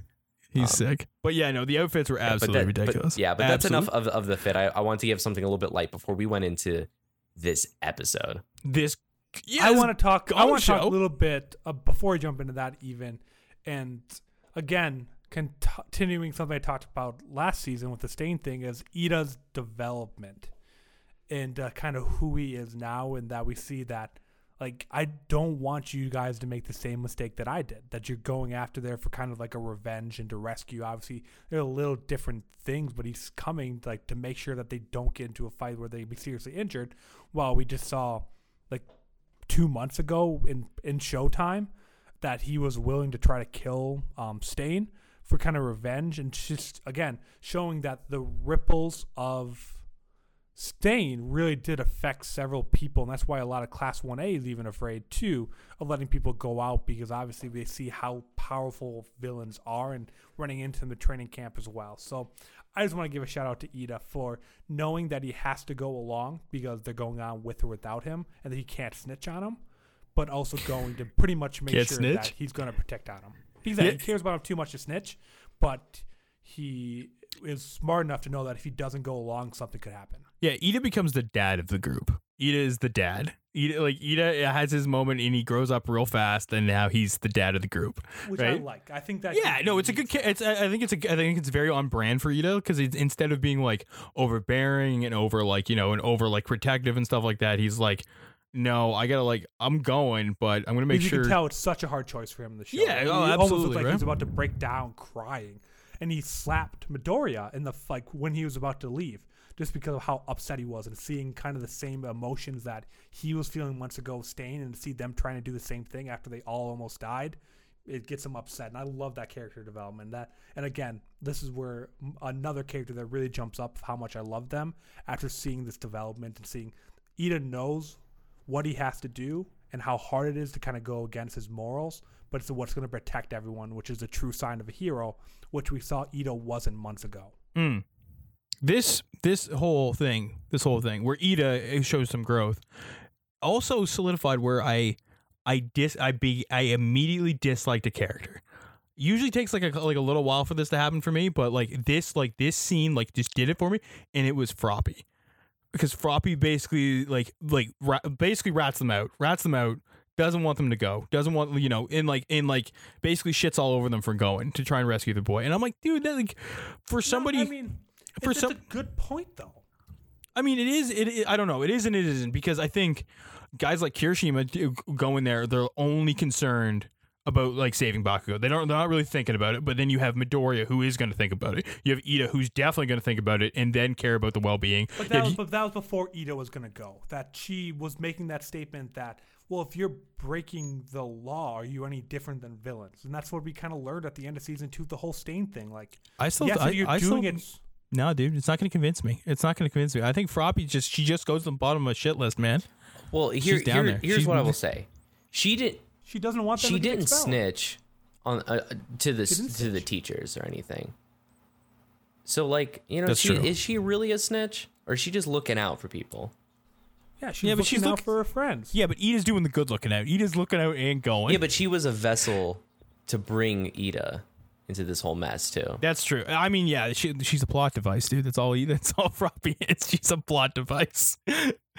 uh, but no, okay. So like, so with all for one, like I think like the episode recap doesn't really like doesn't do it justice to um, Go, what go we watch see the episode. because just watch it. yeah, yeah, because because you get all like you get pretty much every top every top hero. You get so many of them.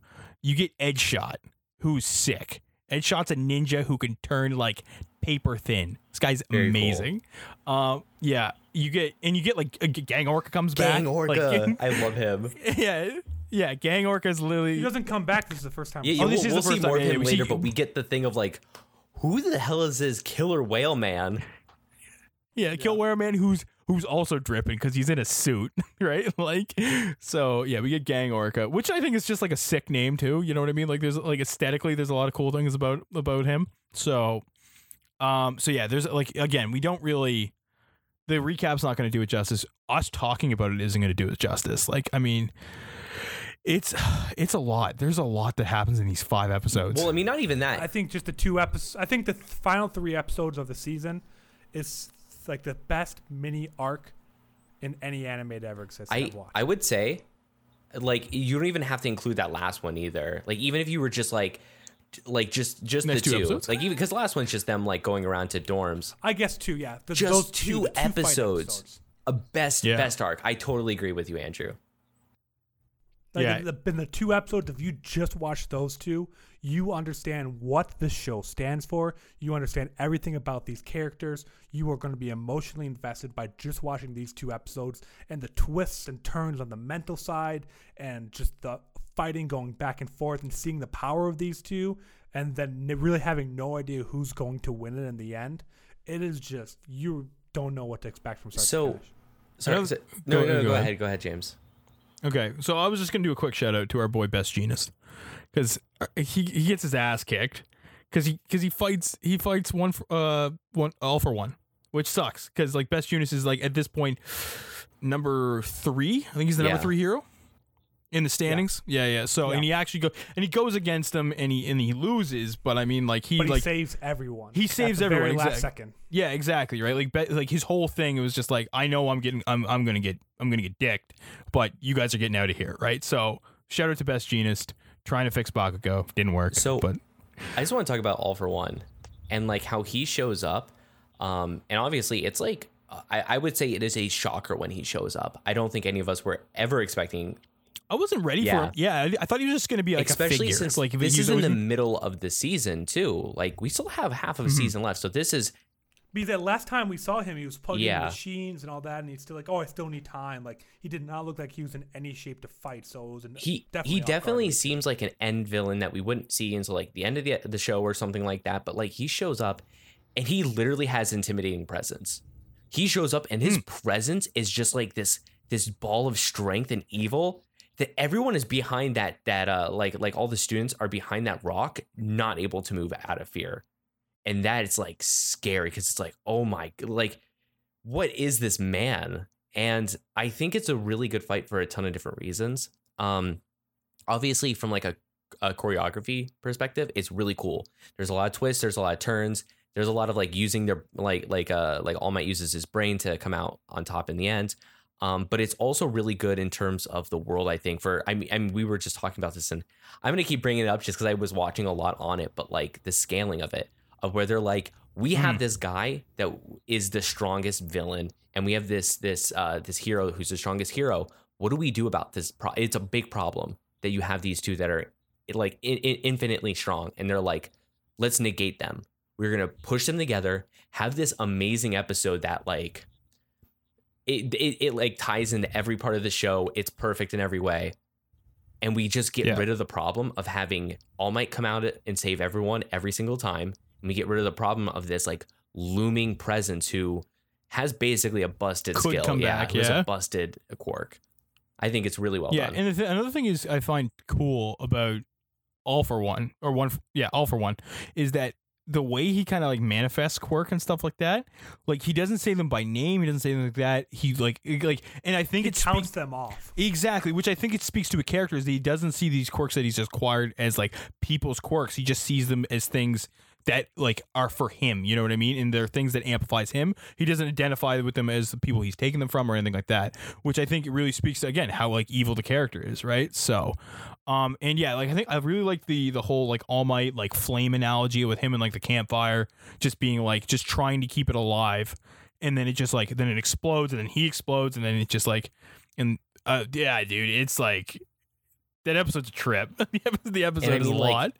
Uh, okay, like I, I I think when anyone talks about this show and they talk about best moments, I think United States of Smash is like the top. United States, Like yeah, United States of Smash is like that's amazing. like the like whenever you talk to someone for the first time about this show, you're always just like, "Yo, United States of Smash was sick as hell, wasn't it?"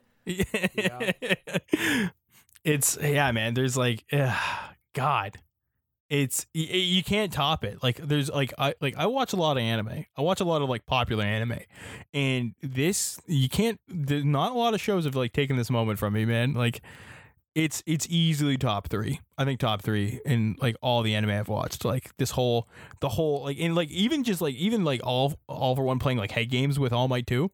Like just like Well, it's not man, even. well not even like we're not talking heads game. We are getting major, major announcements and like in like what like a like a 22 setups. episode 22 minute like episode man like we're Yeah, getting it was- it was crazy all stuff one episode where he teases about. Obviously, we see um, Gran Torino come in here and he kind of teases around with him and how weak he is, and that's when it kind of comes up about his old master and how killing her was so easy and all that kind of stuff. And then what I think is the biggest reveal is the Shigaraki reveal Mm, that yeah he failed at being the symbol of peace, failed to protect the kid that obviously for the master that he cared so much about and was so devastated when he lost to hear that that kid of someone he loved so much is now his one of his greatest villains and trying to kill him. Like to have and a- wants to, it wants to kill his prodigy too. And that's the Yeah. other thing right? Like like to have that put onto you in the middle of a fight and to continue on with that not only shows his resolve but just how much of a hero he really is. Because i mean that, that that's a big enough reveal to just crush anyone instantly. To drop him to their knees and just be done with everything yeah dude we got small might out of that. Like we got we got we got mid fight small might right? Like and then and not only that to come back and pull off like united states of smash like after being told all this like heartbreaking information right? For, which for is, yeah which is kind of what fueled him is that they're talking about Yeah. your spark's almost gone and then he teases them with all this And then just this coolest move is where he can only power up one body part at a time. So he punches with his right. He's obviously going to lose. So he lets the power drop and goes to the left and does the smash. So Yeah. good. That is just so clean, so clever. And it is just, you are screaming at your TV, holy shit, yes, yes, go. And it is just, you feel the emotions every time. I've watched the series three times now, and I feel that same way every time that arm switches and you just know it's yeah, over. that that scene is perfect because it's like that, that that's like one of the few moments of anime of where like I'm literally standing up like screaming because it's so hype, and this episode Mhm. captures emotion perfectly because it's like like like you you feel very scared for all the characters and then the twists start coming and you're like shocked at all the twists because they're they're huge. He's dropping huge bombs and then you're getting hype over the fight. And then the end scene like that little end scene afterwards of where he like raises his arm and he buffs up a little bit and he's like um and he's on the big screen and then like you know and a little bit and then he yeah and everyone's crying, for and then he turns around and he's pointing like that is like that like brings that scene brings me to tears because it's like it's so much and it's i this, it, it's so weird because this is the best episode and it comes out of nowhere and it's in the middle of the season and it's so good Yeah. yeah. And uh, another big thing with that too is that like the only person there's only there's only two people in the entire like in the entire world who interpret that message.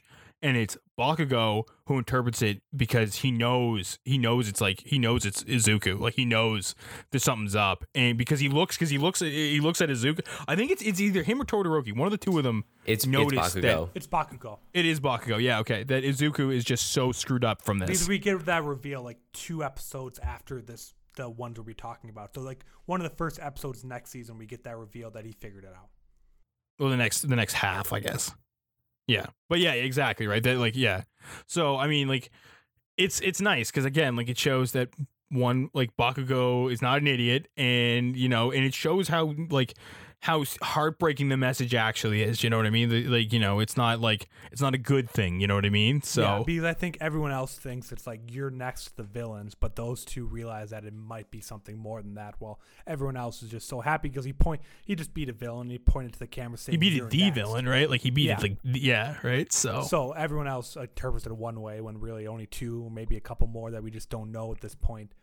Take it as a different one. and it yeah so should we sh- should we I was oh, gonna say it go ahead, also sorry. sets it like it leaves us this like scary threat now because they lock him away at the end. He doesn't just like die and uh, evaporate. They lock him into like the same uh, uh device that they locked the Nomu in, which I think it's like I don't know, like a quirk nullifier or something like that. I would assume. yeah Um, something but they like that. lock Who him knows, in right? that, and then that's like okay, he's being put away. This is like a thing of like I, I guess the creators going.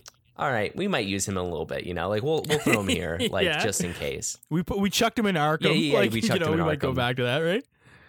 Yeah. Because, yeah, because we need to understand that uh, we, as of right now, one for all can't pass down his actual one for all quirk, can he? Because he doesn't have, he can put quirks onto other people, but is he able to actually transfer right, his right now we have n- no information. We have Yeah. no Yeah, idea. We don't know anything about. We just know we can Well, take that- that's just quirks. what Yeah, yeah saying, right, right now in this season we don't know the- anything about that. Yeah, and I don't even know if in the manga if we do at this point. I'm I'm just asking you guys, like, do you? I mean, do you think that's what he's going to be used for? That eventually he breaks out and they just hands down that quirk? Because obviously there's going to be a huge power scaling issue if Shigaraki only keeps one power while All Might. I mean, while Deku has the So there's of All Might. there there's so we don't really know Dick about what he can do and what he can't do. Um, as far as like his actual quirk, we know he can absorb quirks and we know he can kind of give away quirks, but we don't know anything about his actual quirk. And the other thing is too, and I this is not touched in the show, and apparently it was a pretty crucial scene in the manga. Is there's actually like a brief like conversation. I, I like it's either a conversation or look between all for uh, one for all and Stain when they're in the prison because they're both there, right? And it's basically when one for all's going into the prison and him and Stain kind of like eye each other up. And I unfortunately I can't remember the quote, but this was taken. This wasn't in the was isn't in the anime, but it is in the manga. And I think it's uh, a kind of big thing that it both acknowledges that they're both there, right? So.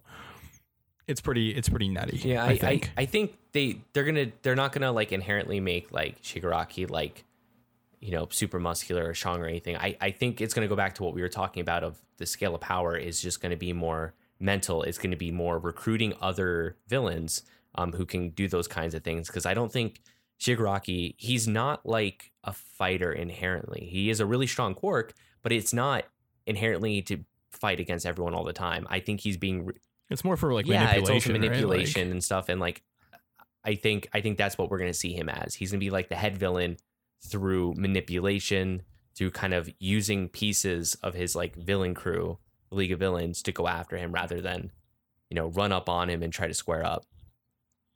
Yeah, he's still using like I mean, and he's still even in this season using like the the analogy that like this is a game to him, right? Like I mean, he he like referred to the like he initially referred to them as like an RPG, right, where they basically got a bunch of gear and try to fight the main boss, right?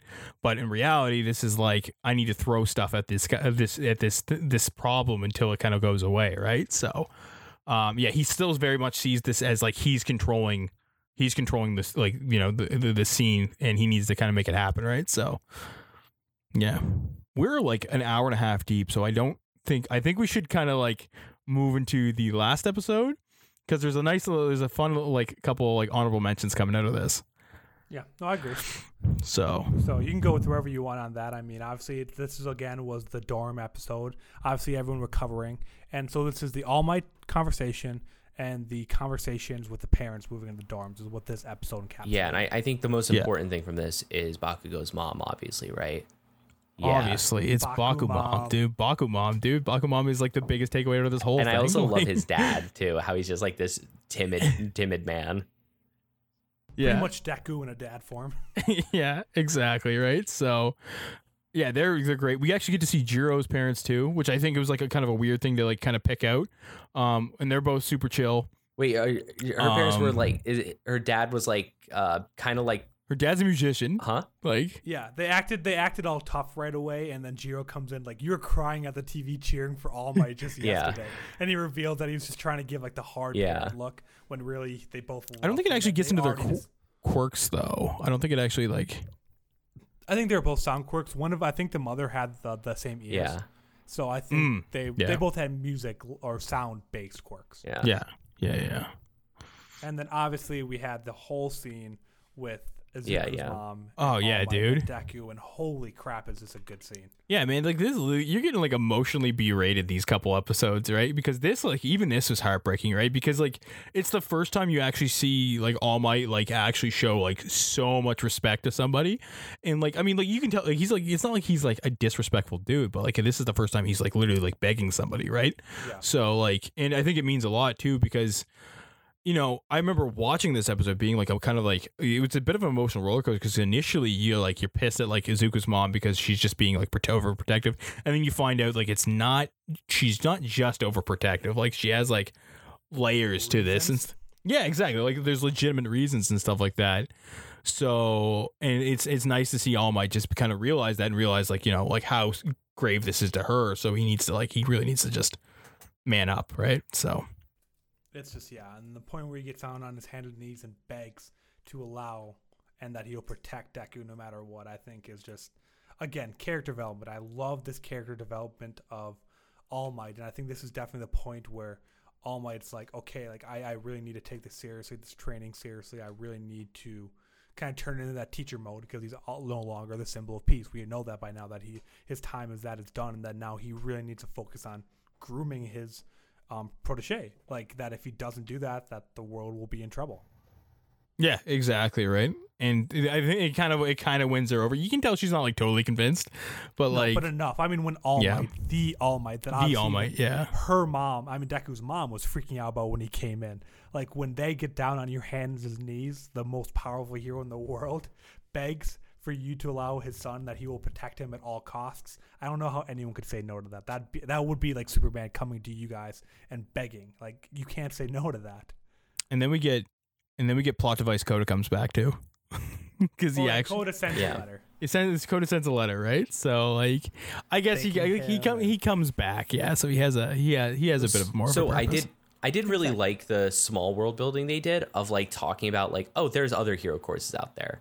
Like that was like kind of cool. Um, it was like yeah, yeah. I think we had that a little bit before, though, when they mentioned UA is the Well, it- hero course, the it, number one. It also wasn't. it- I mean, yeah, ones. I I- it's something that you can extrapolate, but this was like also very blatant. I I never think because like it It's in your Yeah, face, definitely right? Like it's like, face. yo, that you can go it, it, elsewhere, like also right? like brings it to the front of your mind because before it's like you're just trying to learn about the world, like learn about the major points in the world. This is kind of like, all right, here's this small little detail we gave you, just like remember it.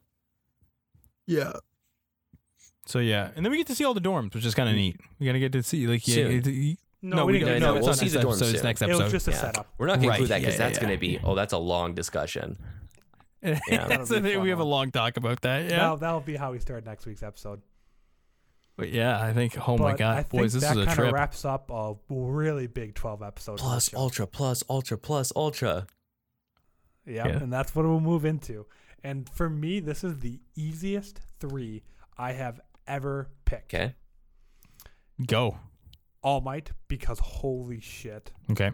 Bakugo Mm-hmm. and Deku.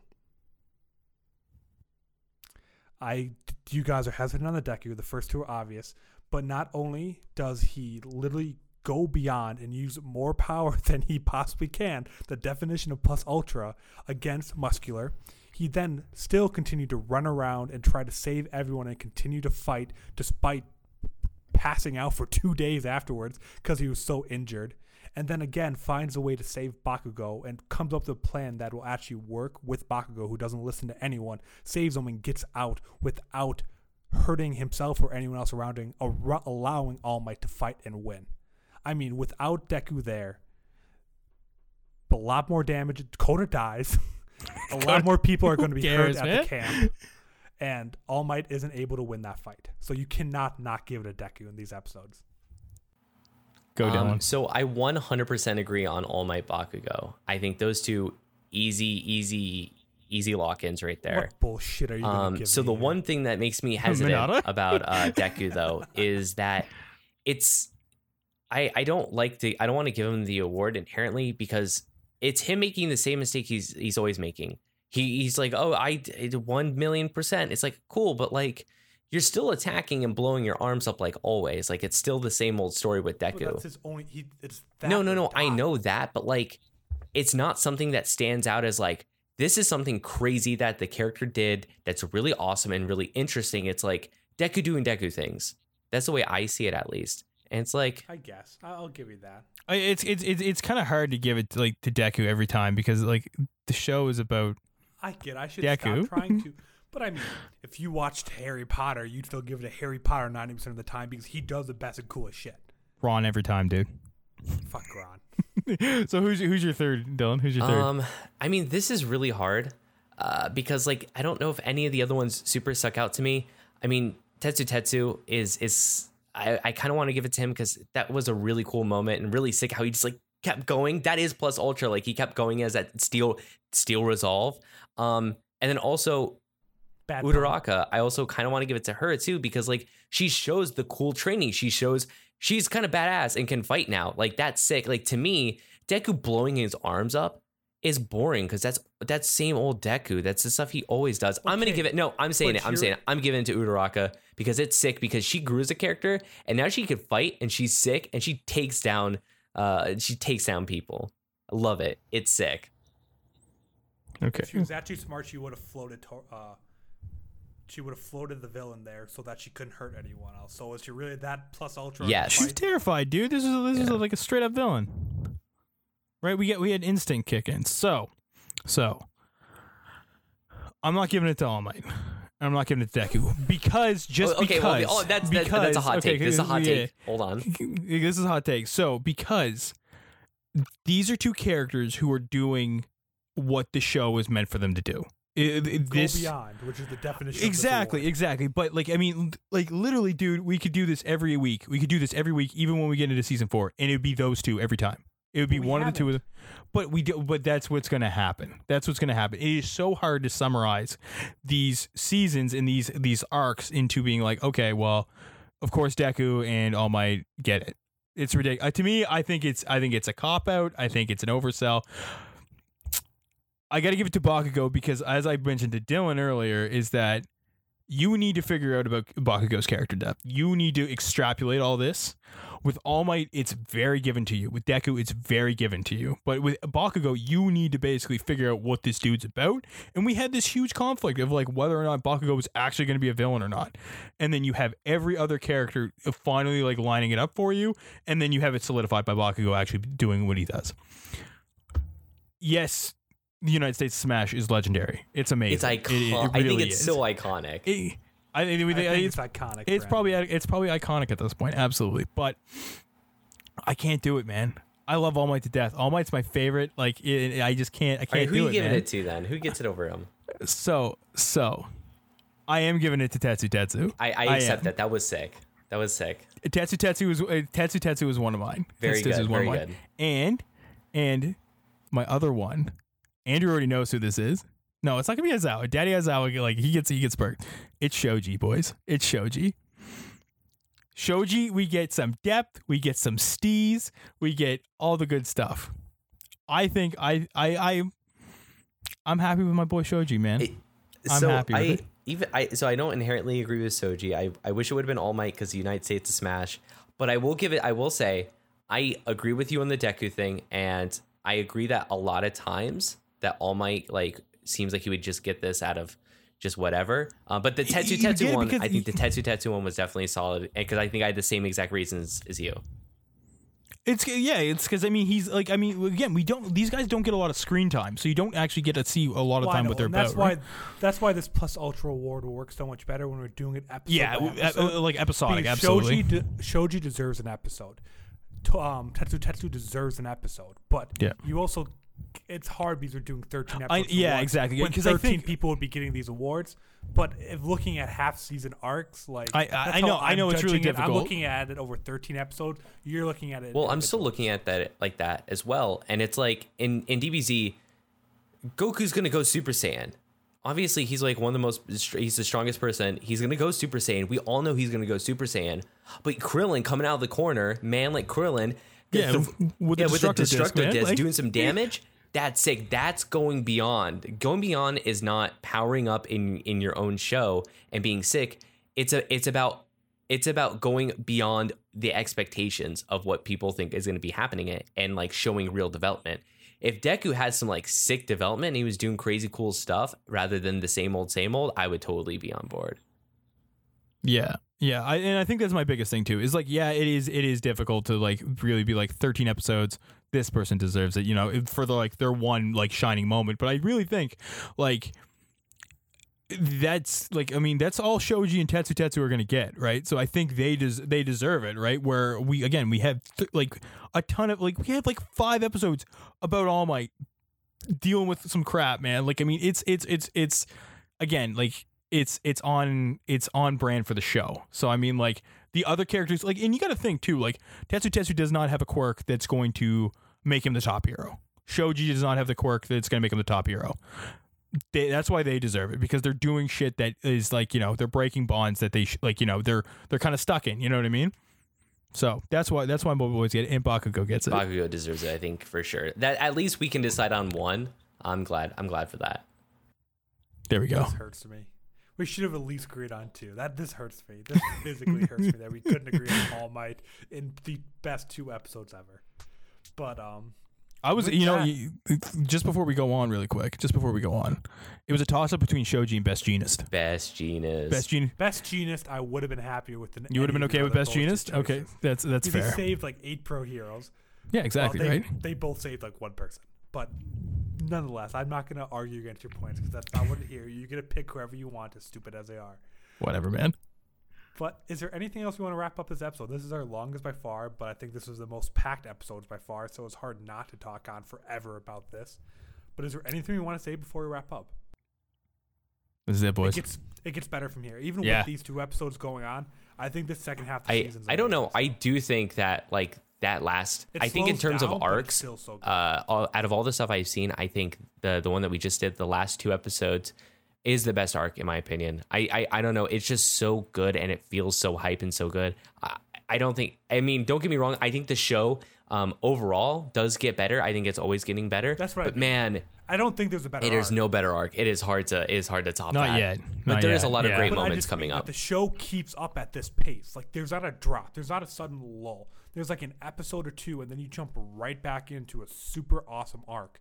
So like, it, it- by the sense I mean that it gets better is that it doesn't just have this amazing mid-season fight and then does a whole setup second half of the season. It continues. There's no filler. There's no filler for this. so it's all just there's a little. well, I mean, not re- no. It's Eh, not yeah, filler. It's world. It's world. It's world building yeah, filler. it's, not world building like- filler. It's not like Yeah. it's not shonen talk filler, but like it's like Yeah, there's like constant arcs. Really, stuff happens. Like it's good.